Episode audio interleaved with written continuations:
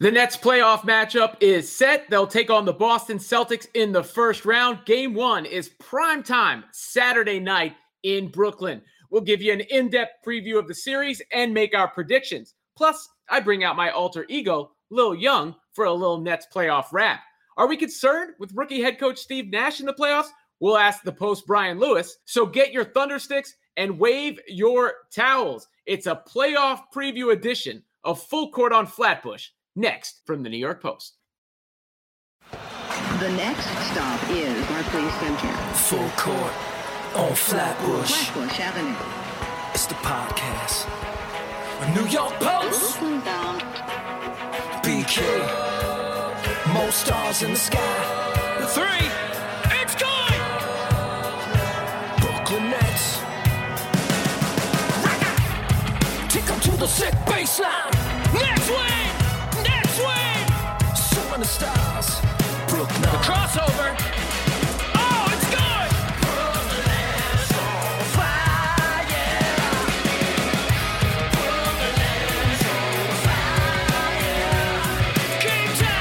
Welcome to our playoff preview edition of Full Court on Flatbush, our Nets podcast with the New York Post. I'm Robin Lundberg, alongside my co-host, Nets legend, number 30, Kerry Kittles. You'll hear our producer Jake Brown during the show as well. Follow the whole crew on Twitter for updates on the podcast as the playoffs go on at Robin Lundberg, at Kerry underscore Kittles 30, and at Jake Brown Radio. Nets beat writer for the Post, Brian Lewis, will join us later in the pod. Plus, I'll bring out my alter ego, Lil Young, for a wrap in a bit. But Kerry, first thing I have to um ask you is how you would receive this comment. Brad Stevens, we know the Celtics defeat the Wizards. They get the Brooklyn Nets in the playoffs.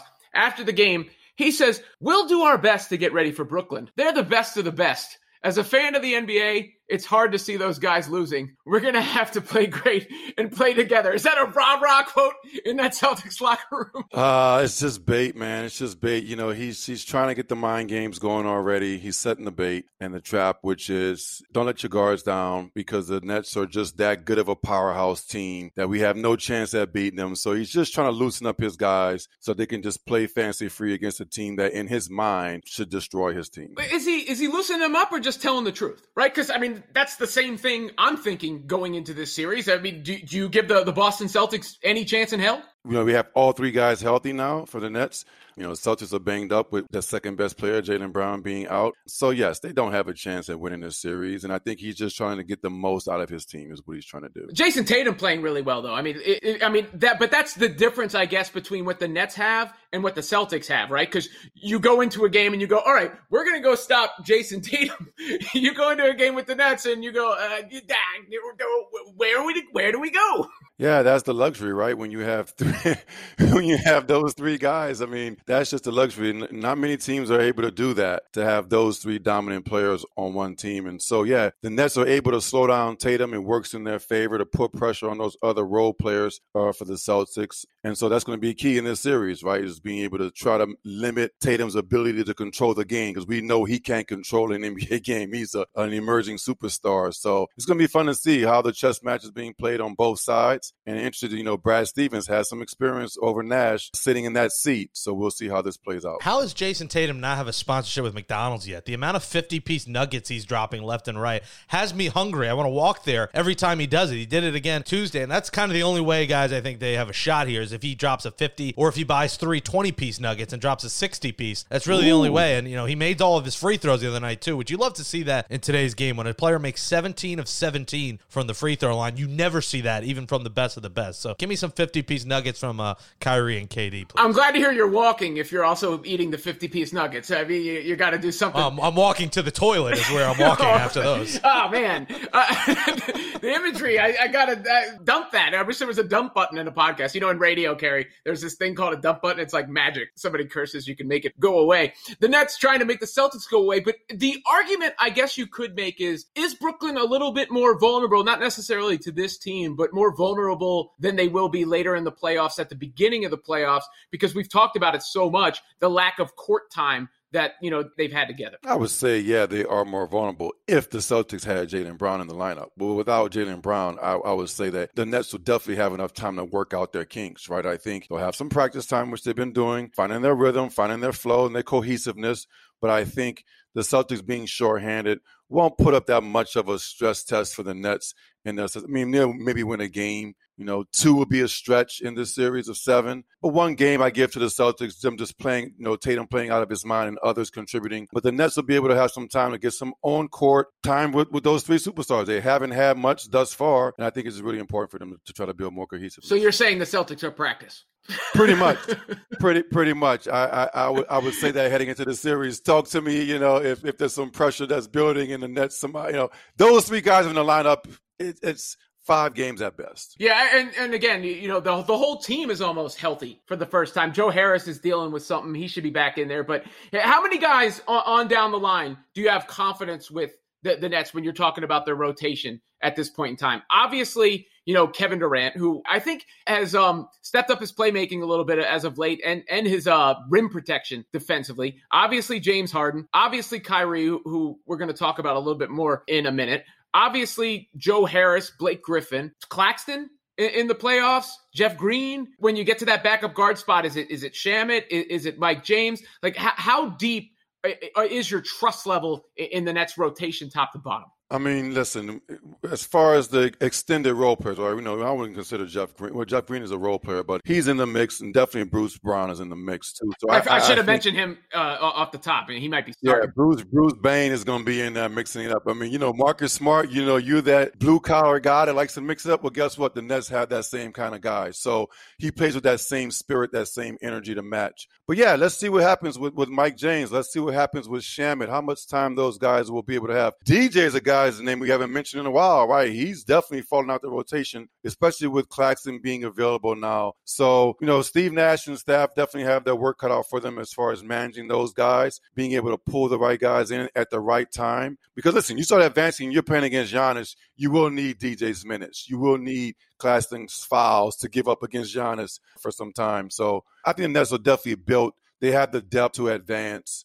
Um, they have everything that it takes, really. Yeah, uh, DeAndre, I only see playing against certain matchup. Otherwise, I don't think he's going to play. But you know, maybe this is a series where they can sort of define how their rotations are, are going to go a little bit. You always want to uh, be able to adjust. Uh, Tyler Johnson's another name who, who, might be in that mix, uh, of course, as well, depending on on where they go with those backup guards. But you know what's funny, Kerry? The, a lot of people have talked about this Nets team being bought in a sense, or, or, you know, a super team being put together.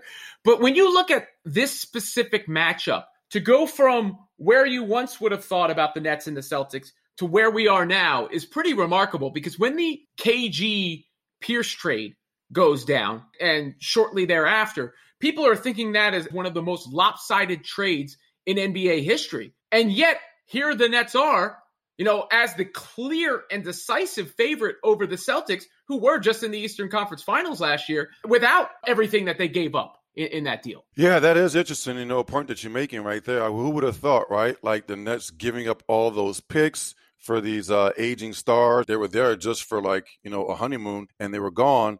And now the Nets had some years to rebuild their roster. They had some time to figure things out. You bring in Marks and his vision with the team and where he wants to go. But I, I think more more so than anything is the Brooklyn being a desirable destination. That's what's key, right? I mean, you saw Kyrie Irving Kevin Durant make a conscious effort of I'm going to go to the I'm going to go to the Nets. I'm going to Brooklyn. I'm not even going to visit the Knicks over in Manhattan. I'm staying in Brooklyn. That says a lot about the franchise and how they're building their culture. It shows that, you know, they have trust in Sean Marks to be able to build a championship caliber team. And look what he's done, right? In the first, you know, year and a half that they're all together, he's put the pieces around those two guys. I you bring in Harden, you bring in Blake Griffin. Now he's in the re-emerging guy from the old past. So you see a culture, you see a franchise that is desirable for players across the league. And now if you're getting bought out and you're thinking about going to a franchise caliber team, the Nets is definitely going to be an option destination for you. Yeah, I look at it almost in, in, two parts. One is the, the foundation building, which is what Sean Marks did, right? And he made them into a reputable franchise and organization and destination. And then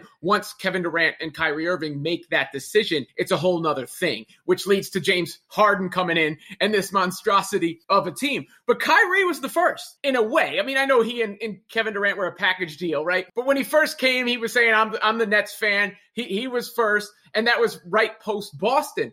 And now, you know, Celtics fans are going to be furious to lose to Kyrie. And it's, it's be- all it's all about recruiting, though, Robin. Right? Not nowadays. It's you know the agents took care of so much of the business side of it, where it's you know finding places for their clients to go play destinations. Yeah, teams out there sort of kind of soliciting players to come to their franchise. Now it's strictly recruiting, and the recruiting takes place amongst the players.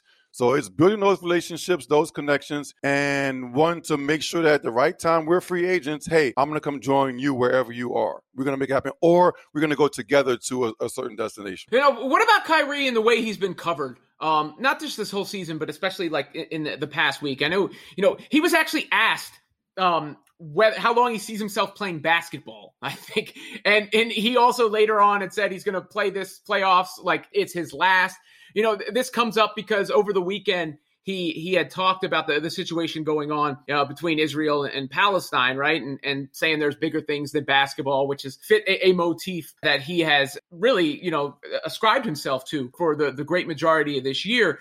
But he's very polarizing because I mean he got criticized for that. I don't know really who's arguing against that, but about bringing that up uh, in the the context of basketball in these media sessions when he's being asked. And, you know, 50, 40, 90, he's still putting up the numbers. I mean, he had just his best season. Not bad for a, a guy that um, was told he should retire. Yeah, I mean, Kyrie is is a free spirit individual. I mean, his mind is not solely on the core performance. I, I, think that's his escape. His escape is, you know, what's going on off the court, what's important to Kyrie personal life, what's important to Kyrie, you know, post basketball life. He's thinking about those things. He's engaging himself in those discussions. He's really well read on on all these social justice issues across the world, and they matter to him. He really cares about them, and so he's going to use that that media time to try to interject those opinions into there. And it's, you know, he's social media or, you know, sit down interviews with reporters after a game. He doesn't care about that. Basketball to him is just, you know, it's, it's an outlet for him. It's a job, right? And, and, and it, when we talk about professional athletes, it's so often like the commitment to the game and all that is, is so important. But we all have our job. It's tough, I think, for some people to process a player publicly talking about it like a job. Yeah, well, I mean, look, it, he's he's creating his own legacy. I think is what he's doing. He's he's always talking about that, right? Like just being true to yourself. And listen, this is what he's doing. I mean, I think it's going to become more normal for athletes across all sports to express themselves in ways that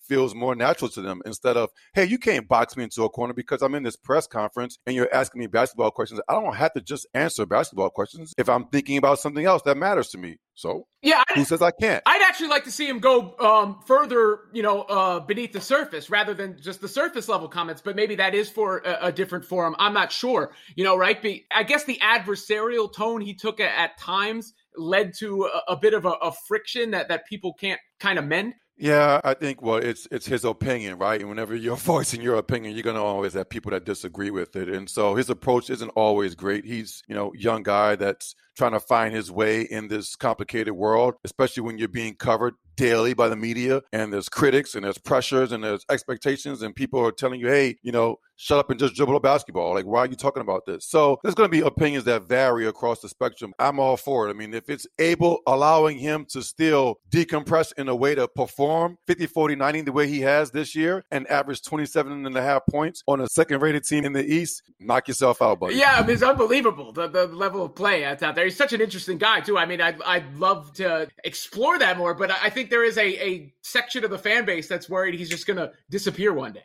Yeah, and that could be the case. I mean, maybe he's planting those seeds now, and he's making those comments like, "This is my, this could be my last," or whatever. I don't. Who knows with Kyrie, man? That's the intriguing thing about this young man and his journey in life, his journey through basketball, and how he's used the sport to further his legacy and, and what he, and what he's really all about personally. And I think he's able now to pull his personal, you know, whatever it is, achievements into basketball in a way that he hasn't been able to do and express in the past. Well, I, I think he got more comfortable as the season went along. I, I, don't know if, if something changed in the midst or something we don't know about because, you know, you went from the pawns comment and the, you know, leaving and, and sort of being AWOL with, without us knowing what was going on to him being more, I, I think, forthright and, and he seems more at ease in his own skin up there right now. Uh, possibly, but then again, next week he may decide not to speak to the media at all. it's like I don't want to talk to you guys. Like I, I am done with the media. Like you guys will, and you will criticize the media and slam them. So he's all over the map, man. I, I, don't really think he has a, a total handle on it all, totally, but I think he's figuring it out, man. As, as he's going, it's just like the Nets season in, in a nutshell. Yeah, I mean, it's, it's, amazing for a guard that small to have a 50, 40, 90 season. It just speaks to his ridiculous skill level. Also leads the league in PTO. Uh, but when you get into the playoffs, Kerry, you've been there before. What's the difference? You know, because Kyrie he's been there. He's been there at the highest level. He's hit, you know, a, a game winner in game seven of the NBA finals in the highest leverage situation. Kevin Durant, been there before. James Harden still looking for that first ring, but has played in the highest level games. We always hear about regular season. It ain't the same. What is the difference when you're getting into the playoffs, when you're playing in front of those fans at Barclays Center and then going up uh, to, to those Boston fans who are saying, we want Brooklyn, but I'm not so sure that's actually the case. no, they don't want Brooklyn. They're just hyping their team up. Uh, what's different is everything slows down. I, I think right now you see in the regular season, the pace of play this year in the NBA was was record setting across the league. And so in the playoffs, things will slow down. It's fewer possessions. The preparation just goes up exponentially. You are now doing individual player breakdown like you've never seen before between the video analysis and the breakdowns and the and the on a court walkthroughs the coverages. What happens when this happens? When he goes here, we're going to get this guy off of his sweet spot. Jayson Tatum in particular, he loves his little ISO ball. How are we going to keep him off balance. So you're going through all those scenarios over and over and over. The preparation is just incredible. And so it makes it that much more challenging to be able to keep your rhythm going because great players, right, are going to find their rhythms. But now, the, because of the preparation, you're able to keep them off balance. And that's the chess match that we'll see take place in the playoffs. And I want to see this show on the biggest stage, right? We've been talking about it all year. And then, then you see a play like, you know, the Blake Griffin behind the back pass, Mike James off the glass to Kevin Durant. And you're like, yeah, there it is, Brooklyn, baby. And, and you're going to see all of that. You're going to see Harden make those great passes. You're going to see you're going to see Kyrie and KD make tough shots after tough shots.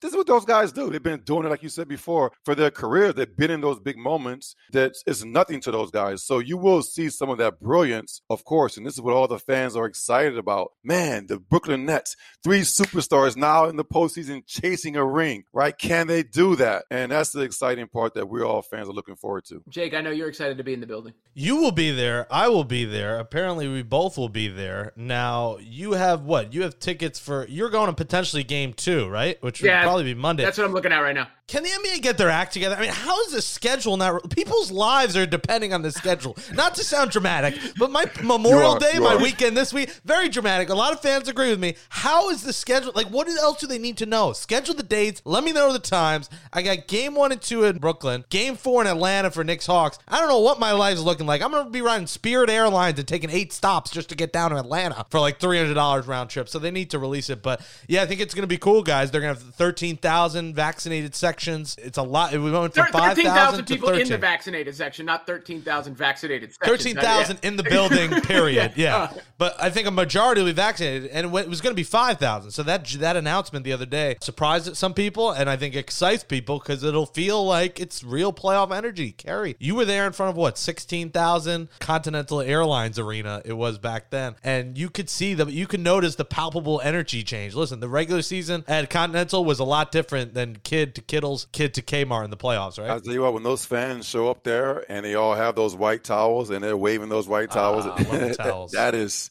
the thunder sticks too. The thunder sticks banging them together. I mean, it's it's real home court advantage, and this is what teams are fighting for. It's why the Nets went. I, mean, I, I text Sarah with six games to go, and I listen. The Nets are going to win these last six. They lost the first one at Denver, but then they went five and zero oh to finish out the regular season to maintain home court advantage, which is really important. We'll see that on Saturday come into play, right? When the Nets take to the home court and, and they have those fans, there are 13,000 fans screaming and yelling for, for KD, Kyrie, and, and Did you notice, Kerry, that players, your teammates were more locked into the playoffs in terms of like they weren't out partying. They get, went out and got the rest. You know, when you went on the road playoff games, it was back to the hotel and to sleep.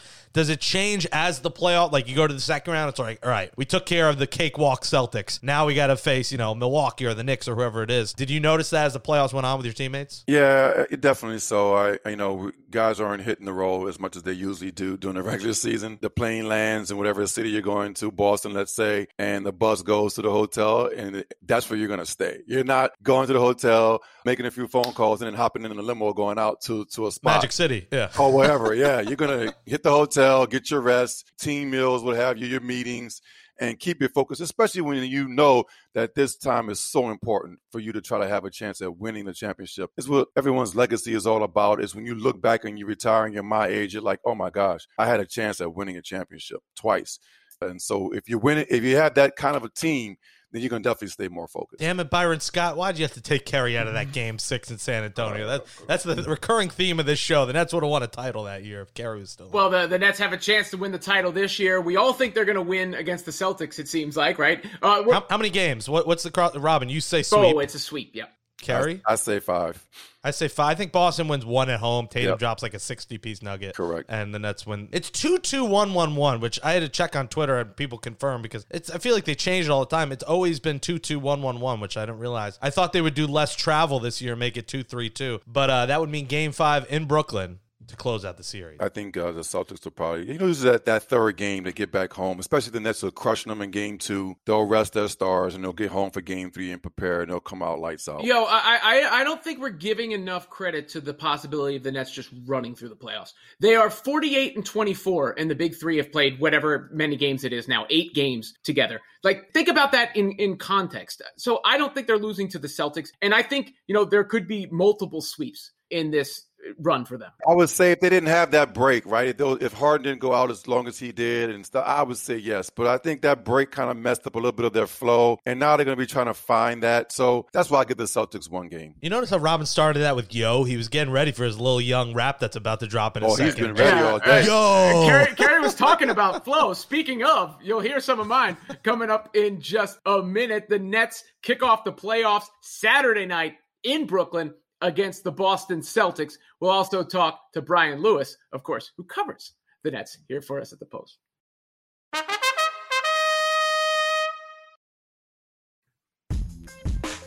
Uh, the obligatory. Uh. All right, here we go.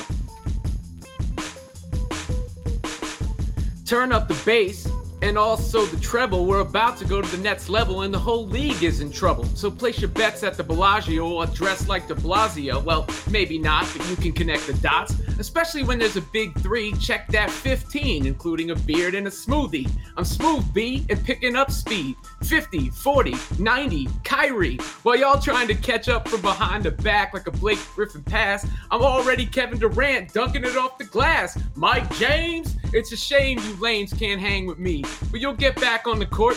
Dinwiddie, the flow so silly got you exasperated. But sorry it don't spread like love in Brooklyn. I'm fully vaccinated. I'm surprised you ain't asked for help yet. Battling me is like asking for a series win from the Celtics. That's a laugher because we'll soon all be celebrating on the avenue this podcast is named after. It's Nets World Order and Cole World to the offseason, as you know, because Brooklyn be bowling like Adam Sandler in a polo.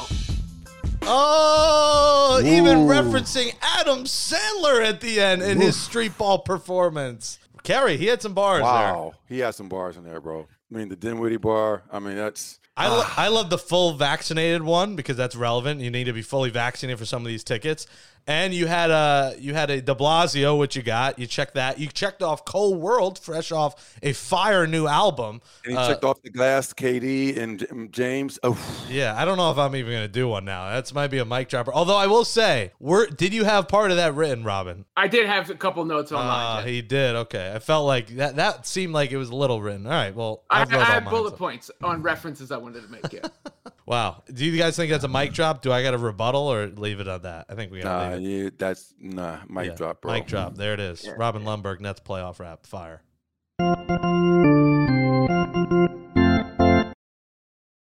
Joining us now on Full Court on Flatbush is friend of the program, and Nets beat writer for the New York Post, Brian Lewis. You can follow him on Twitter at nypost underscore Lewis and read his stories in the Post and at nypost.com. And Brian, I, I think the best thing for the Nets is that they're healthy almost going into the playoffs. The, the one guy whose status is a little iffy is Joe Harris. What's going on with him? I expect Joe to be ready. Joe doesn't miss games at all, ever. He's an Iron Man. So clearly, this was something that was nagging for him to miss three straight. But I, I expect him to be either fully healthy or as healthy as you could expect him to be for game one. So this is as healthy as they're going to get, or as healthy as they've been in a while. Obviously, people underrate the loss of Spencer. Uh, people almost forget that he's there and he's an incredibly important defender for them. But this is as healthy as they're going as they've been for quite some time. Now, to that point, what's that healthy starting lineup going to look like in your mind? I mean, obviously the big three are going to be in there. It looks like Blake Griffin may have uh, sort of cemented his spot. Is it going to be Harris right back in that lineup, or do they go with Bruce Brown? I think they're considering the matchup. I think you're going to go with Joe Harris. I really would have been. I would have been fascinated to see what you did if it was Washington and you had to deal with those with you know, Russ coming downhill, that backcourt, I'd say, oh, maybe it's Bruce. Maybe you give Bruce the nod and you let Joe come off the bench in game one and see how that works.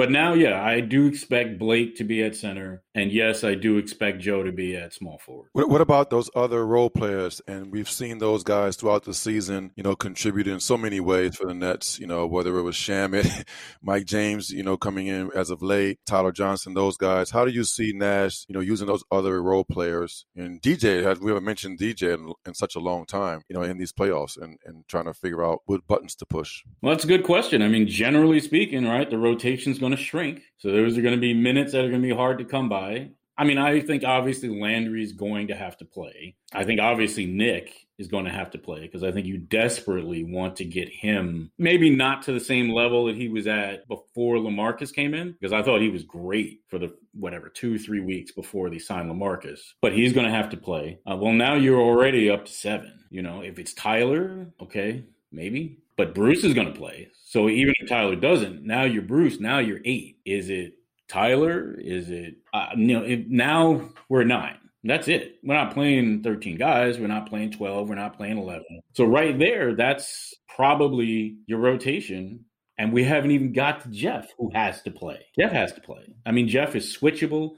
Jeff is a veteran. Jeff can shoot. So it's going to be hard for Tyler even to get minutes because what Tyler would put you at 10, I think. So even if you're not playing Tyler, you're at nine deep now already. You play Tyler. If Tyler can squeeze in some minutes, now you're at 10. That's it. There's no more minutes for anybody else. Yeah, I, I think Nash and D'Antoni definitely have their work cut out for them as far as figuring things out because I, you know, first round against the Celtics is be totally different. You make it to the second round, and now you're playing against Milwaukee. That's a different ball game, and you'll need different guys for those um, other matchups. And so, what are you, what are your thoughts on Nash heading up against, you know, uh, Brad Stevens? You know, we talk about the adjustments in the playoffs that coaches are going to be making. You know, Brad has that experience over Nash. Obviously, Nash played a lot, but you know, being in that seat is different than being on that correlation them up. That's a perfect example because you look at the Celtics and you look at the talent that they have, right? The results of this series say to me, you probably should have been better than 500, right? Over the course of something's awry. But yes, going back to going back to Brad, I mean Brad showed again why he's a good coach when he's looking at Russ and saying, "You're great,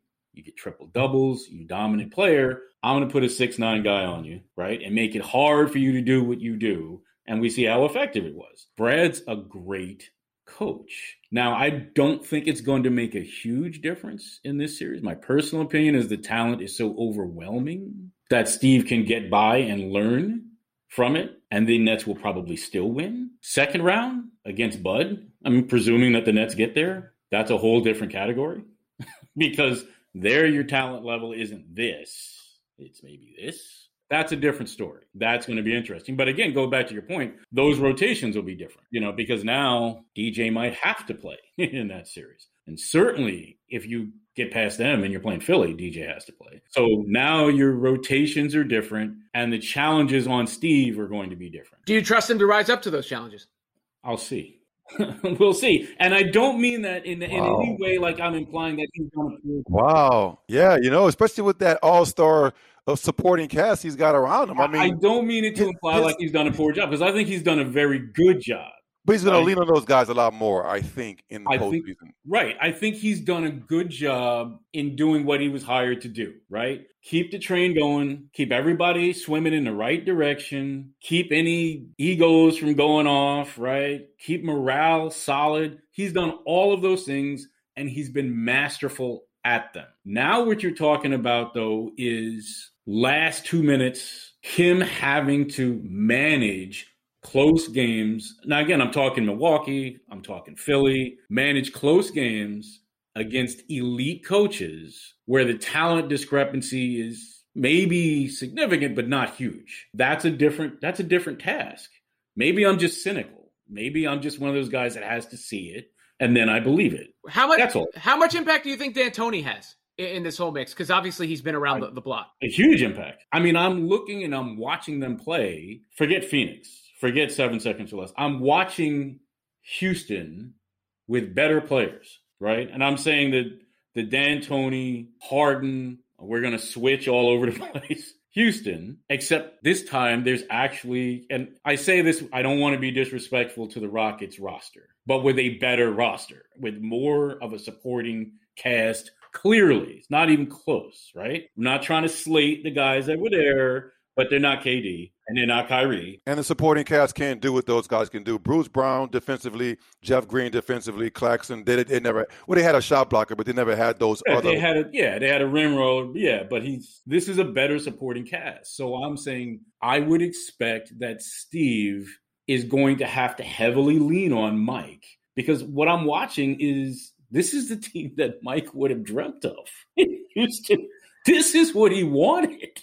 And now he has it, right? Although he's in the second chair, not in the first chair. But this is the team that he wanted. So, yes, I expect Mike to play a huge role. Udoka is going to have to play. I mean, obviously, defensively, they will have to get some stops. So, what Jacques can do and what Udoka can do, yes, they will have to play a role too because there will have to be some stops. I just think, I think the Nets have accurately assessed where the league was going offensively and said, you know what, we're just, we're going to double down on this. The league is offensive. We're doubling down and getting to a point where we have an event horizon or a critical mass of so much offensive talent that we don't have to be a top five defense or a top 10 defense. If we're mediocre, that's enough. That's it. That's all we need. If we're historic on one end and mediocre on the other, that's enough. Defensively, how do you expect them to play Tatum? What do you think their their strategy is? I don't think we're going to expect to see them smother Tatum. I mean, he's good. He's going to get his points. He really is. But that team is, I mean, even with Brown, they were they were good offensively. Not great. Now, when you look at their lack of other options, I don't even think it's about Tatum. I think it's more about Kemba, right? If Kemba is going to give you 15 and 7, they have no hope. Now, if Kemba is going to give them what if Kemba's giving him 25 and 10, that's a different story. But Kemba has to do that pretty much every night. If you can make him look okay, now you've got them where you want them. You just don't want Kemba looking like an all-star like he did the other night. I think that's the key. I'm not saying that you just give him what give Tatum whatever he wants. I'm not saying that. But I think the key is all right, he's going to get his because I think he's I think he's to that level now. I really do. I think he's to that level. He's going to get his. I don't need the other guys beating me. I don't need to see Kemba beating me. That's what I don't want to see. If I, but that's my thought process. That's where I. I, I even think to uh, to your point, I even think Kemba could even still get 20, 22, 23 points, and they still have to find, like you mentioned earlier, the scoring. How are you going to match up with, the net scoring? So you throw in a few for Marcus Smart, but then the rest of their cast is just is mediocre, and so I I- I think it's a tough, it's an uphill battle for the Celtics to compete with the Nets. Right. That's why I thought. I mean, the Celtics are listen when they're right, they can defend well. But that's why I thought the Celtics were so much of a better matchup for the Nets in Washington. Just because I thought, listen, puncher's chance. I don't. I wouldn't want to see them coming down in the first round. I just, it's. I would still favor the Nets handily, but it's just a hassle that I wouldn't want to deal with. I think the Celtics are much easier to deal with. How many games, Brian? How many games the Nets beat them? And and is this, you know, gun to your head now? Are the Nets winning the Eastern Conference? Why are you threatening? I'm him? too stingy to bet. I don't like losing my money, but yeah, I, I think the Nets. I think the Nets may sweep them. I don't think that's unreasonable. If it's not a sweep, then a gentleman's sweep. Do I think they're coming out of the East? That's tough because I think they're healthy or healthy-ish, and this was what they gambled on. They're like, we would rather have the harder road, meaning play Milwaukee and Philly and be healthy, than drive hard to the finish, drive hard to the finish, and then have like KD's Achilles is sore or James's hamstring is sore. I do, gun to my head, think they're coming out of the East. Yes. I think they will make short work of Boston. I think the next two will be challenging. I think the next two will be tough because I think Milwaukee, forget the record and the winning percentage. I think Milwaukee's a way better team than they were last year. I think Philly's a challenge because I just don't know what you do with Embiid other than give up points and rebounds to him. I, I don't know what I don't know what you do with it. Yeah, I agree with you. I, I just think that I think the Nets can get past Milwaukee now that they have home court. That it'll be a tight series, but I think home court works. You know, it, it's going to really pay off again in that series. But the Sixers is going to be Embiid is a big problem. Or we could just go back to what Brad Stevens said and how he opened this show. If I'm just a general fan of the NBA, I have a hard time seeing them lose. Brian, appreciate your time as always, man. Oh, anytime, fellas, anytime.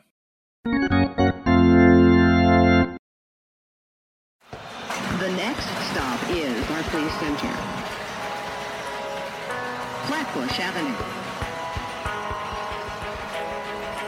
Brooklyn. That does it for episode 22, the Caris LeVert edition of Full Court on Flatbush, our Brooklyn Nets podcast from the New York Post. Thanks to Jake Brown and Brian Mungia for producing the show. Go to Apple Podcasts right now, give us a five star rating, write a nice review, please. We'd appreciate it. For Kerry Kittles, I'm Robin Lundberg. We're back next week after games one and two of the first round against the Celtics. Thanks for listening, and let's go Nets.